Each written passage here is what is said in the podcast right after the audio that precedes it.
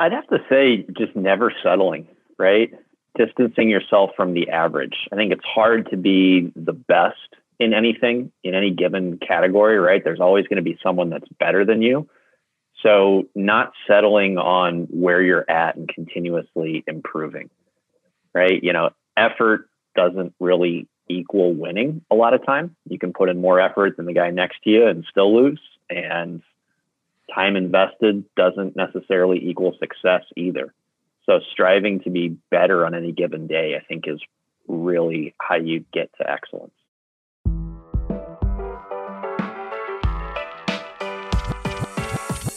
Welcome to the Edge of Excellence podcast. This show is for current and aspiring leaders that are dedicated to showing up every day in their lives with excellence. We break down the careers of those excelling so you can understand what is out there and how to rise up in every field you choose. Let's get the show on the road, shall we? Your host has spent his life promoting global entrepreneurship, helping 20 somethings find their passion, and working to help others achieve excellence. CEO of CollegeWorks, Matt Stewart. Welcome to the Edge of Excellence podcast. Today's guest is Rob Lovato. Rob works for Beckman Coulter Biomedical Sales Company as an account manager. Rob's going to talk today about how you do anything is how you do everything and what he did differently to differentiate himself in college. Rob has worked his way up the ladder at quite a few companies and paid for college with his own money. His definition of excellence is the journey you're on. Please welcome Robert Lovato.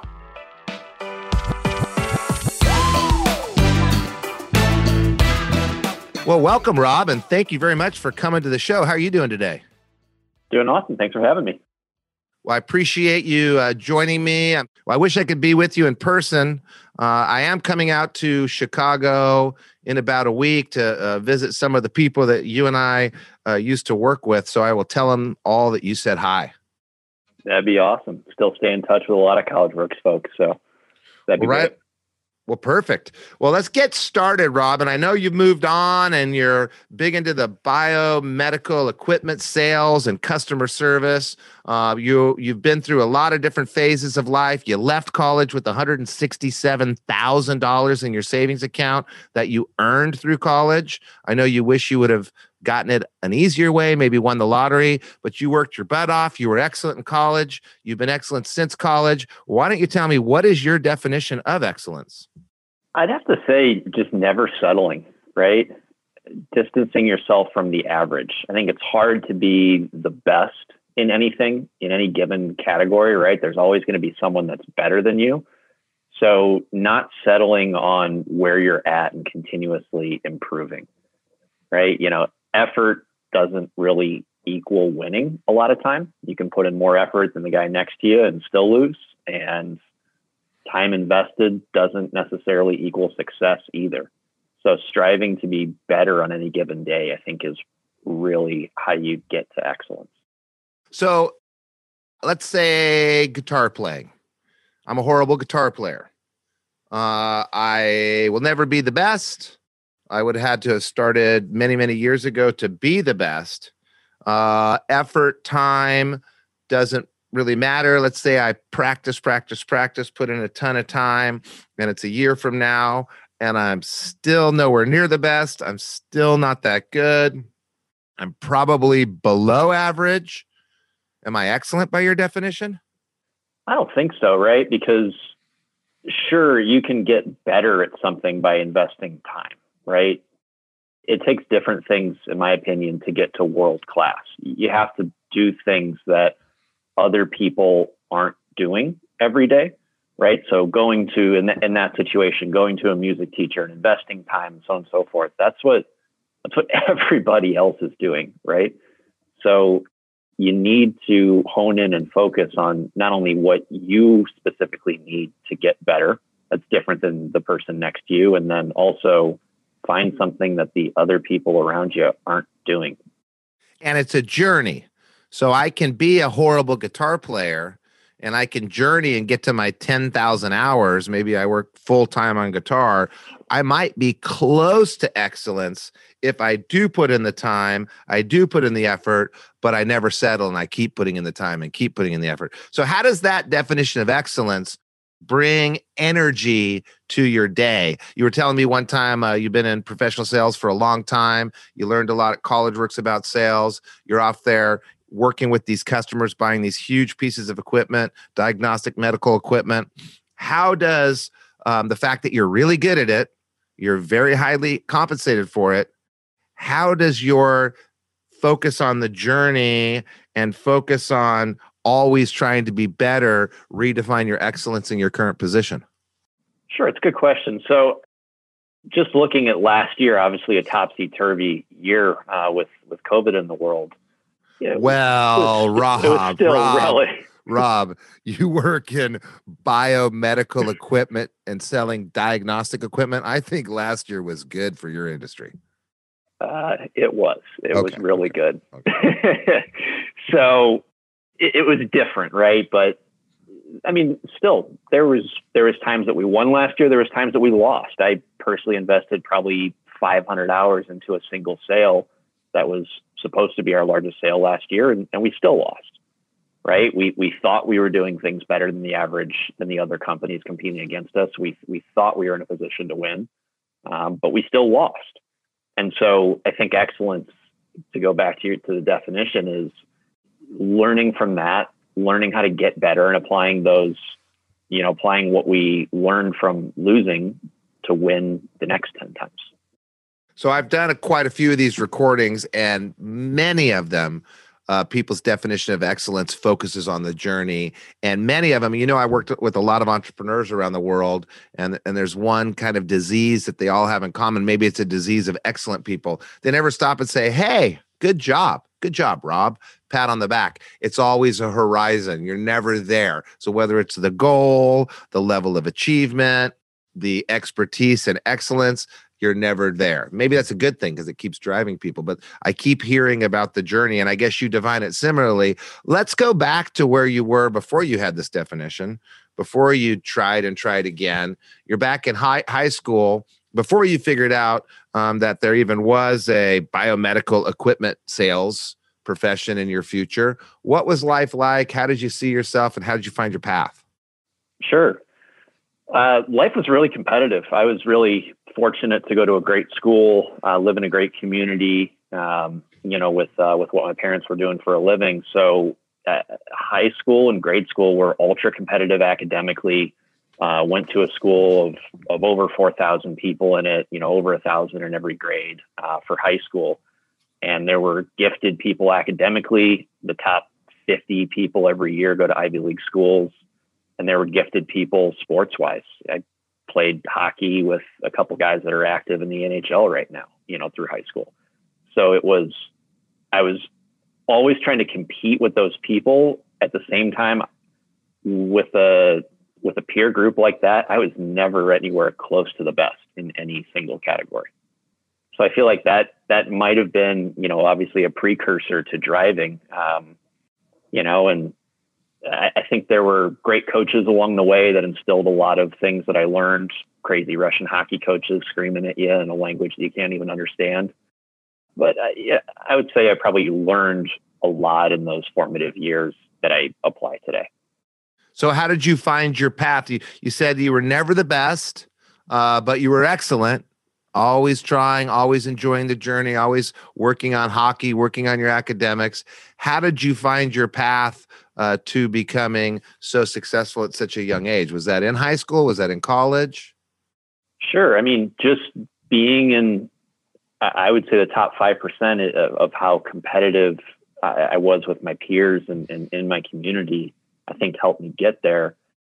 I've always had it in my brain that I wanted to do something different and, and, and differentiate. So, so I really saw my path um, you know, I, I got uh, very excited by going to the uh, uh, the U.S. Naval Academy, and so my sights were really set on that starting in about junior year in high school.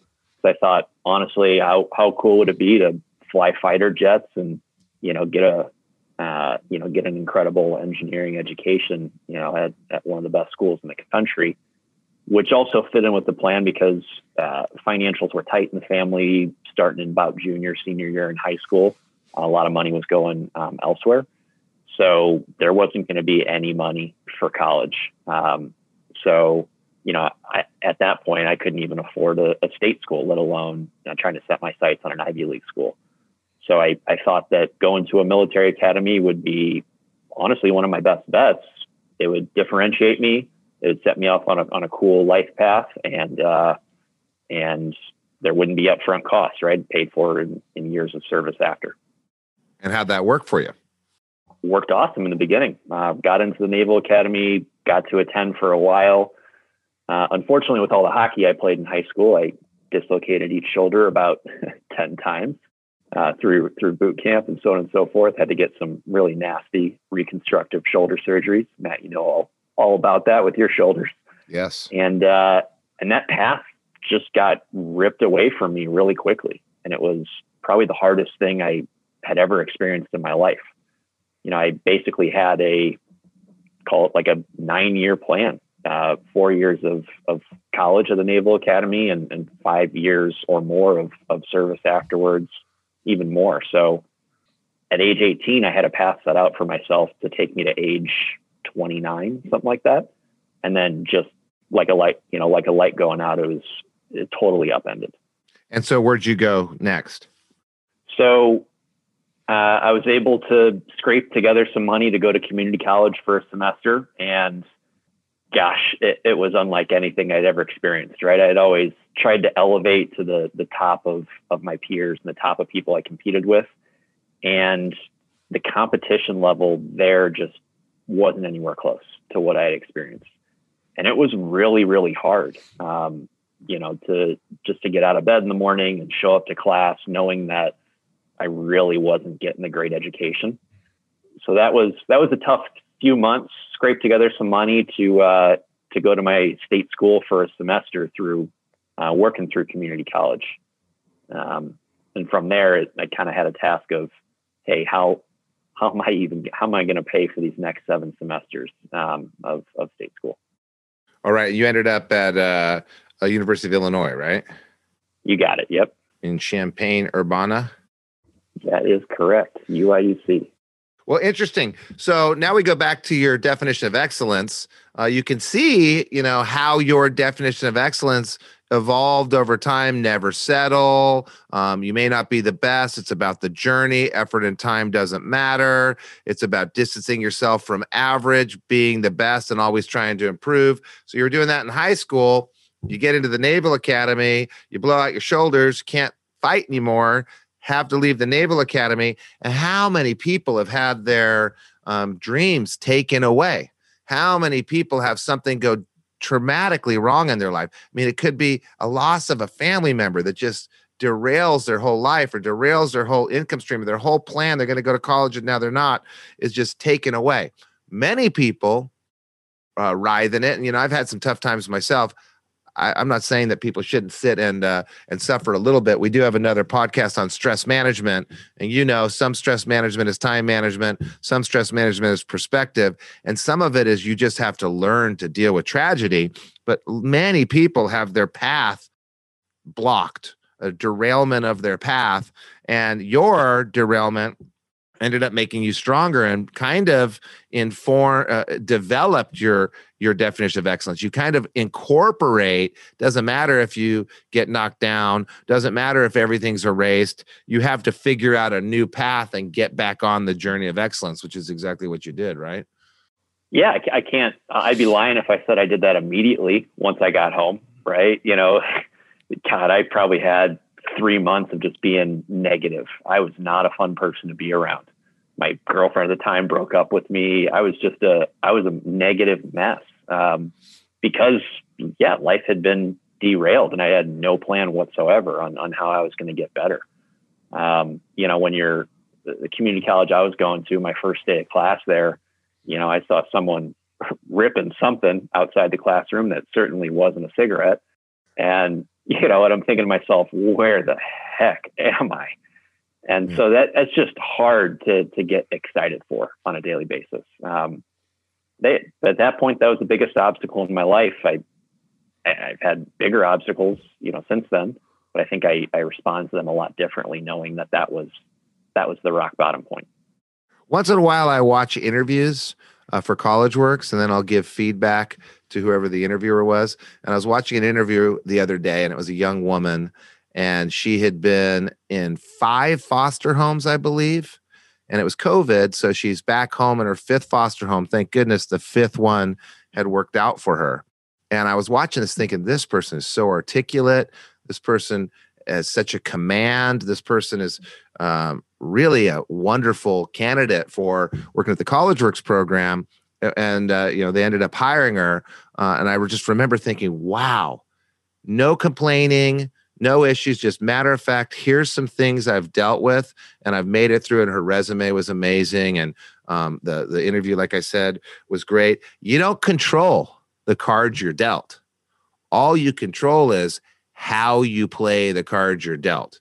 And, you know, complaining about losing the financial path to college or blowing out your shoulders, that's a big deal to some people. Some people, they've been in five foster homes and have had it a little tougher. Some people don't have any struggles. It doesn't matter. It just matters how you play the cards. So now that kind of defines you. You had these struggles. They don't really bother you so much anymore. I'm sure, you know, when you face another struggle, it's not such a big deal.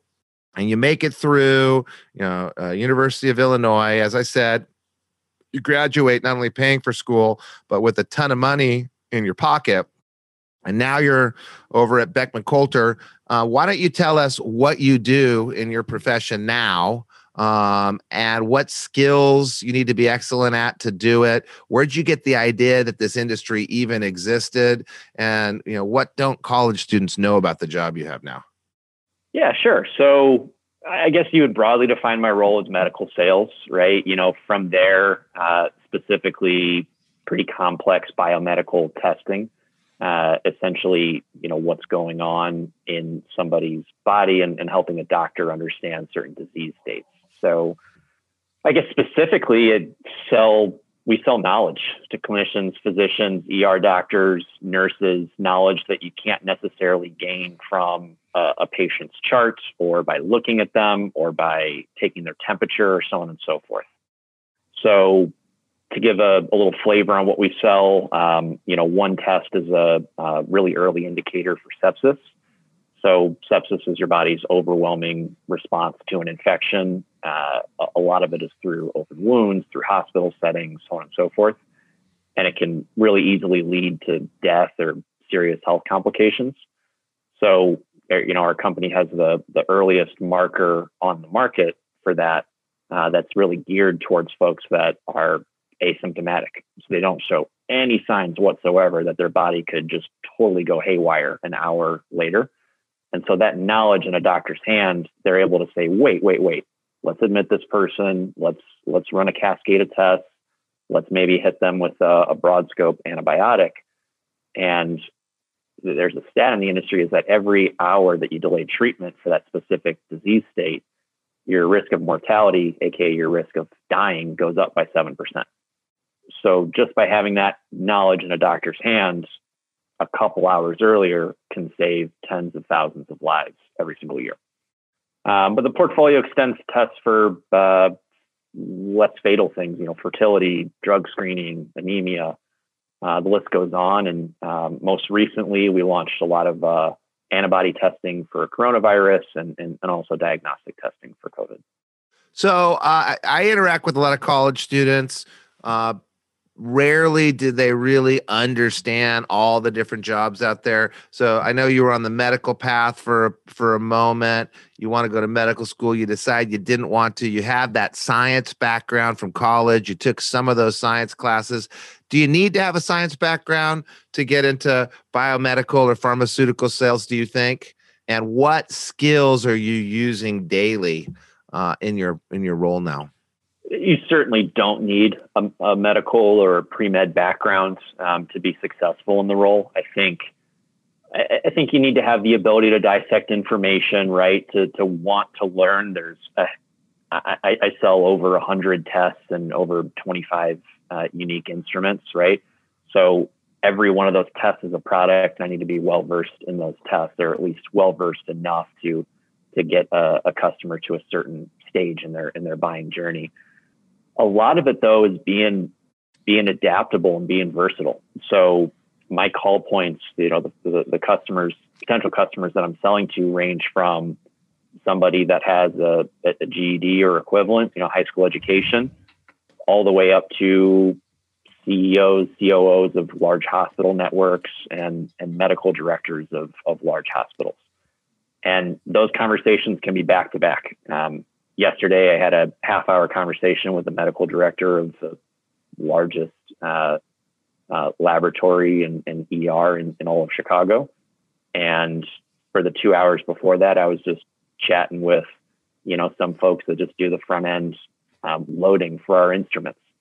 So I think being adaptable and being able to mirror your your potential uh, customers and being able to uh, learn from those encounters, I think, is incredibly important. Back to your definition of excellence: learn and apply. Right? You got it.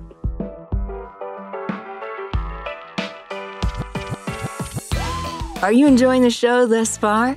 We go through so many resources and links with this podcast, it's tough to keep up. I get it. That's why Matt and the rest of the team put together the Edge of Excellence bundle. In it, you'll find different tools that relate to overarching themes and topics of the show. Things like disc assessment tools, time management strategies and tactics, stress and anxiety management tools, exclusive videos and episodes from this podcast that is not released anywhere else, and so much more. The best part? As a valued listener of the show, you can access the Edge of Excellence bundle 100% for free of charge. That's right, for simply being awesome and tuning in. To get access, all you have to do is go to www.collegeworks.com slash podcast and fill out the short form there for us to get the bundle over to you. Once again, it's www.collegeworks.com slash podcast. Now, back to the show. So, uh, in a lot of times, people look at the path towards pharmaceutical sales. They look at the path towards medical sales. They don't quite understand how they get there. So you some people have a medical background. You actually have a pre-med background. Some don't. But you say you have to be adaptable. You have to learn to mirror your clients. You have to learn how were you able to show your future employers when you were in the application process those skills? Sure. So a lot of what i did through college through through CWP was, uh, I think I measured it at some point. I had uh, interviewed over 2,500 people, you know, over the course of a few years at, at CollegeWorks, and I had uh, done sales proposals or estimates for thousands of, of homeowners. And so the the repetitions is unlike, at least in my opinion, unlike anything else that a college student can go do or likely likely does. And so having all those reps and you know learning learning various things about how to connect with you know the, the doctors and the lawyers and the upper middle class of, of the community that you're selling to through CWP, I think a lot of those skills that I, I honed were just surely just simply because I was uh, had so many hours invested in in developing those skills. And again, uh, back to your definition of excellence, you don't get to 10,000 hours of experience in one year, and you have to get some of these experiences before you can become excellent at whatever you do. So you got some experience in college, you headed off, got some more experience, you got into your new role. Has where you're at now and the success you you have now at such an early age surprised you? And uh, well, first answer that question: Has it surprised you? You know, I, I think it has surprised me, um, especially because when I started in college, you know, I, I got there for my first semester. I figured out a way to scrape together, you know, the the seven or eight thousand that I needed for that first semester.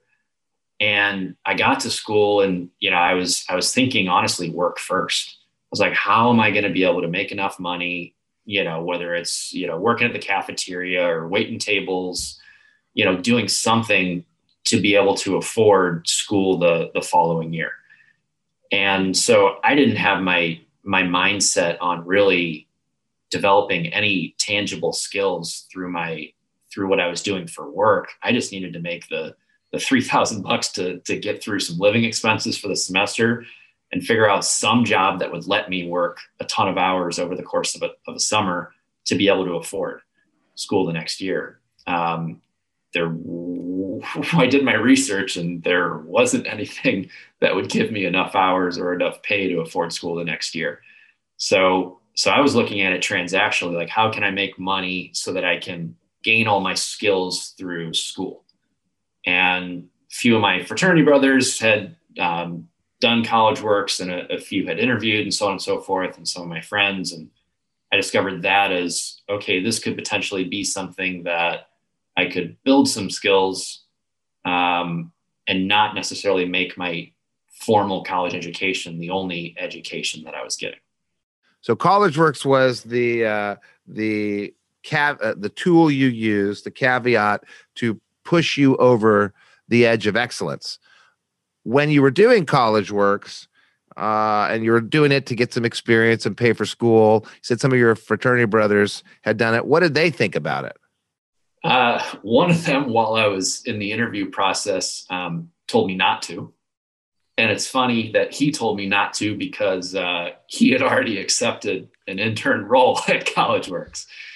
Right. So the reason why he told me not to was I was pledging my fraternity that semester. So that was going to be, uh, they marketed it as 20 hours a week. It's, you know, really probably 30 or 40 or 50 some weeks.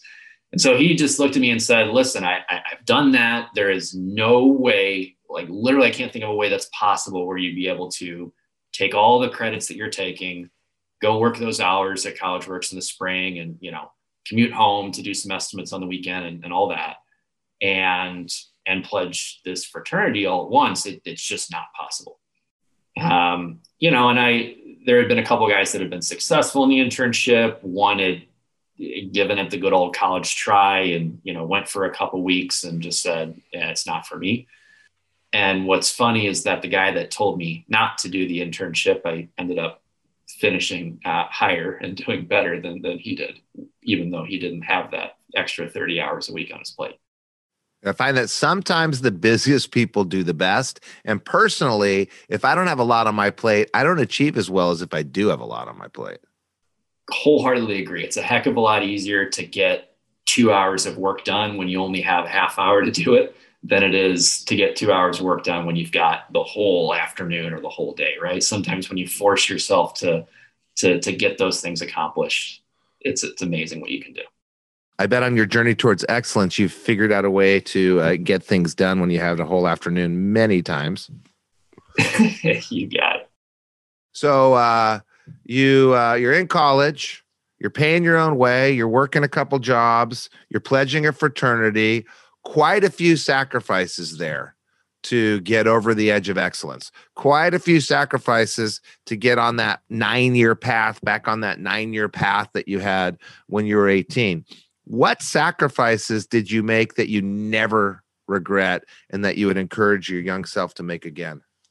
As far as sacrifices, I, I I like to, I mean, I, I'm sure I thought I was sacrificing things in the moment. As I look back on it years later, it doesn't really seem like it. So, sure, when some of my buddies maybe started partying at, you know, five o'clock or six o'clock, maybe I joined them at seven or eight at night. Um, I, I would say probably one of the sacrifices I made was maybe over the weekends. And it, it, it's funny, it, at first, it, it hurt a little bit because I thought, oh my God, I'm missing out on all these things, right? I'm missing out on tailgating and, and all this.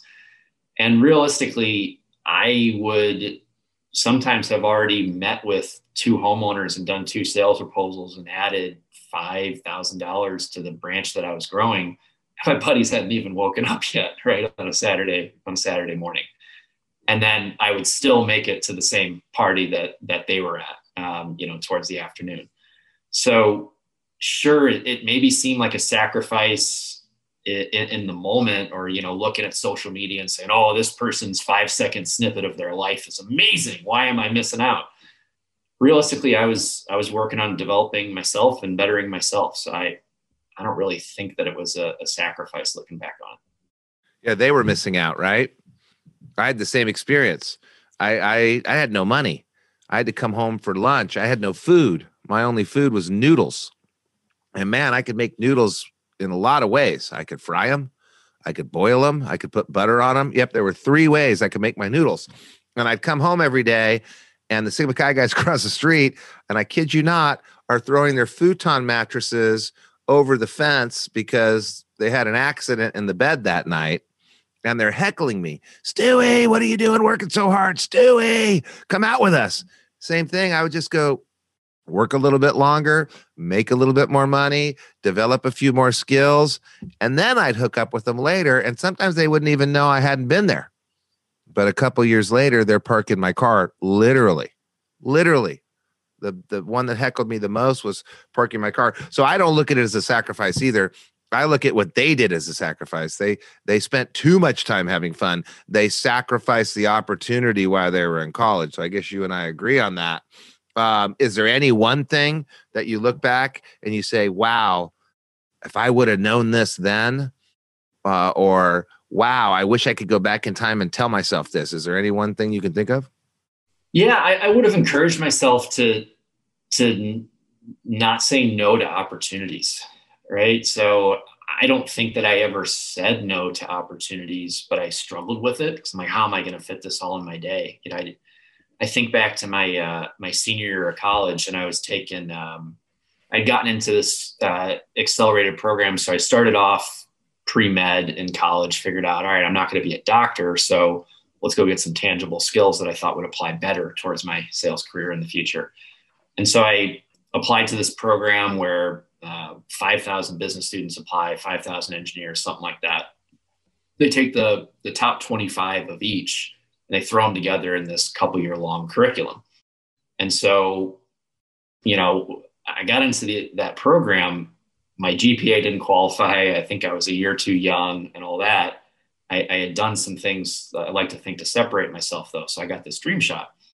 And so I was in this this program that required a, a, a good amount of hours, um, well spent. I mean, we were getting taught by visiting PhDs from Harvard and Yale and MIT and just world class um, professors. So so that senior year, we were part of a capstone project. So I was working with Motorola to help um, develop, uh, you know, some user friendly things for a new radio they were rolling out as a part of my project. That was a ton of hours every week. I was a district manager for CollegeWorks at that point, taking 18 credits. Uh, I was also in this small business incubator program where there were some people in the community that were trying to start businesses but they had no business skills. So they had the skills. So the person I was paired with was trying to start a, a gymnastics gym. And uh, I basically worked with contractors and helped develop out his business plan and get it to that point. Uh, that same year, I met my my future wife that I got married to last year, um, and it was on paper that just doesn't make sense. The studying on top of that, right? And so I really wish I could have gone back and told myself, no, don't like firmly do not say no to those opportunities because I think they all developed me for the better and taught me so many layers of time management and being versatile and you know just experiencing so many things in school. Well, you kind of double spoke there. First, you said, "Hey, I skipped out on some of the tailgates. I skipped out on going to the party an hour early. I skipped out on sleeping in till noon. And then you said, um, I never want to say no. So I'm, I'm going to ask you this Is it that you would go back and say, evaluate the opportunities and take all the opportunities that will benefit your future? It's a good way to put it. You know, I, to be clear, I never missed a party that I wanted to miss, right? I never missed an event that I wanted to, to miss. Um, I think I made choices where I said, eh, I, I don't think this this is necessarily going to be the most fun thing in the world. I'd rather go invest some time in myself. So, you know, evaluating those choices and, and making decisions, I look back on them. I, I don't think I missed out on on anything, and you know, I you know still stay in very close touch with a lot of CollegeWorks folks, with folks from my old uh, uh, business and, and, engineering programs as well. So no, I I don't think I missed out on anything. So maybe you and I didn't miss out on the things that made us excellent, and we didn't miss out on the things that helped our socialize. So I was the same. You know, I, I took two majors, I took the hard classes. I didn't have another job while I was in school, but I did have a sport. I did do college works. Um, I never missed a Friday or Saturday night the entire time I was in college. That's one of my claims to fame. Every Friday and Saturday night, I was out having a great time, but I woke up at eight o'clock sometimes to study. I, you know, did tell some friends, no, I'm not coming out right now. I've got something else to do. It's that balance definition. Do what you have to do now so you can do what you want to do later. You have an interesting way of looking at it, Rob. I got to say, uh, you you didn't say no to anything, but you did say no to a lot of things. The things that you didn't say no to were so awesome, you forgot what you did say no to. And there's all these college kids. My, you know, my son goes to Tulane, and I was worried. I mean, there's a festival and a party every day at Tulane, and I hope he can decide which ones he has to go to and which ones he can't go to because there's other things that he's saying yes to so he's thinking about his future self one of my friends said to me one time uh, we were uh, we were we weren't working i'll say that. He says future ryan's going to be very upset at current ryan. And i said what do you mean? He said yeah future ryan's not going to like the decisions current ryan is making. And that was on a beach in know, Costa Rica or somewhere like that. Uh, but current Ryan had made a lot of good decisions to get him on that beach that day. You made a lot of decisions to say no to sleeping in and and wetting the bed, and a lot of decisions to say yes to I'm going to go out and take on these challenges, uh, do things that other people say I can't do, do do things people say are impossible, and beat them and prove them wrong. So congratulations. Well, let's not forget, I think a lot of those things that I said no to, I chose to do them bigger and better, right, in college. So sure, maybe I said no to a couple couple parties that I didn't really think were going to be that much fun any, anymore. Invested my time in something like College Works, where you know you you can win a top performer trip. You know, Matt, you and I went to Vegas for a couple nights and, and had an absolute blast the, the, first time I went to Vegas with College Works, it was the first three days of that combined um, engineering and, and, business program that I told you about. And so I, I, had told all my buddies in this program, thinking they would narc on me. Um, you know, oh, we're going to Vegas. I want this really cool thing. They're gonna, you know, treat me for being a top performer. And and a couple of them let it slip to the professor during roll call, and I wasn't there. Now I told him that I had this mandatory business trip and I had to go on this, and it was how I paid for school and so on and so forth. So, uh, needless to say, when I got back to school uh, and he uh, and he did roll call, he said was, you know, he called my name and said, you know, where where were you? Said, oh, I was out west. You know, I, I sent you an email. you didn't respond to it. He said, "I'll oh, see me after class." You know, so I ended up talking to him and you know, he said, so where were you? I was like, oh, out west. He said, what, what, what part? It's like, ah, Nevada. he said, oh, we're in Nevada. I'm like, ah, oh, you know, Las Vegas. so he's punking me. And, you know, I, and so I look back and he goes, Rob, I, I, I know you won, you know, that, that trip. I was just giving you a really hard time. Welcome to class. And so I, I didn't think that I was making those sacrifices because I knew there were there were bigger, more fun things to do, and you know more ways that you could spend your time than you know just going to your your lame old party on a Thursday night. Well, I, I had a trip to uh, some island in Spain. What was it called? Was it not Marbella? Uh, some island in Spain, at Mallorca. I think that's what it was. Mallorca. Trip with my family. We're all going to Mallorca, and instead, I did this stupid painting internship and I was so pissed because they had such a good time for two weeks. My mom's from England, so some of the English family came. They're on this island in Spain. That I made a promise to myself that every year for the rest of my life I would go to Europe, and that was my my deal. I said, okay, if I'm missing this for this dumb internship, every year I'm going to go to Europe. And it's probably not been every year, but there's been a few years I've been twice.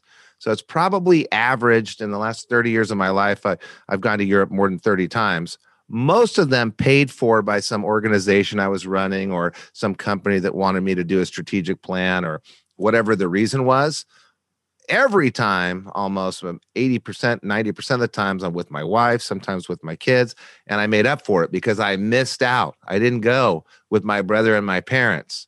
Thank goodness, because I took a job that changed my life. I didn't know what entrepreneurship was. I was going to be a lawyer. Thank goodness I did the entrepreneurship internship that taught me about business because that was probably the best sacrifice I ever made. So I think you and I are on the same page here. Um, I, I I look back at all the points you've made today. There's so many that are just great for college students. Anything you want to drive home one last time for people in their 20s that are either have always been on the path to excellence or haven't quite gotten off it yet that want your job one day and want to have the biomed career and the number one biomed company making all the money moving up the ladder? Yeah a couple couple mantras i live by. The first one um, how you do anything is how you do everything. And uh, i learned that the really really hard way um, is my first day at uh, at the uh, the Naval Academy, and I had the dumb idea of not shaving my peach fuzz, my 18 year old peach fuzz at the time. And man, I uh, I took the the biggest screaming I've ever had in my life. I I ticked off the wrong uh, the wrong person. And so, you know, I was tasked with, you know, get clean shaven and, and dressed in, you know, full whites, um, you know, in three minutes, right? And I had never shaved with a straight edge razor in my life, uh, let alone shaved in three minutes without hot water and shaving cream, right? So I sliced my jaw so bad, uh, I got eight stitches on it, and so blood's just pouring out. You know, I'm, you know, I'm, I'm. so I managed to get my clothes on, then I drop of blood on, and I'm, I'm holding this, and, and the guy, you know, he asked me to take my hand off, and the blood just gushed. Matt, you would have passed out um, and uh, and that's when I really learned he was trying to drive a point, right? It's like if you can't have the two minutes to shave your face in the morning, how the heck are you going to lead people in the future in highly stressful or combat situations? And so I try to live my life by that. Uh, you know, for example, I have a coworker that um, he's called a customer by the wrong name a couple times and it just drives me bat crazy right? Because if if you can't do those little things to show that you care about people or you know to get their name right or to show up on time early to uh, do all these things that just don't require a lot of talent or effort then how are you going to convince somebody that that they should invest money in you if you're an entrepreneur? Or in my situation how can you convince someone to spend millions of dollars of their money over over several years if you can't get those little things right? So i think people pick up on that they notice it and they they judge your character based on how you do a lot of those little things. As you're teetering on the edge of excellence how you do anything is how you do everything well, thank you very much, Rob Lovato, for joining us on the podcast. We really appreciate your insight and you sharing your successes from all these various different struggles. Thanks for having me. I appreciate it.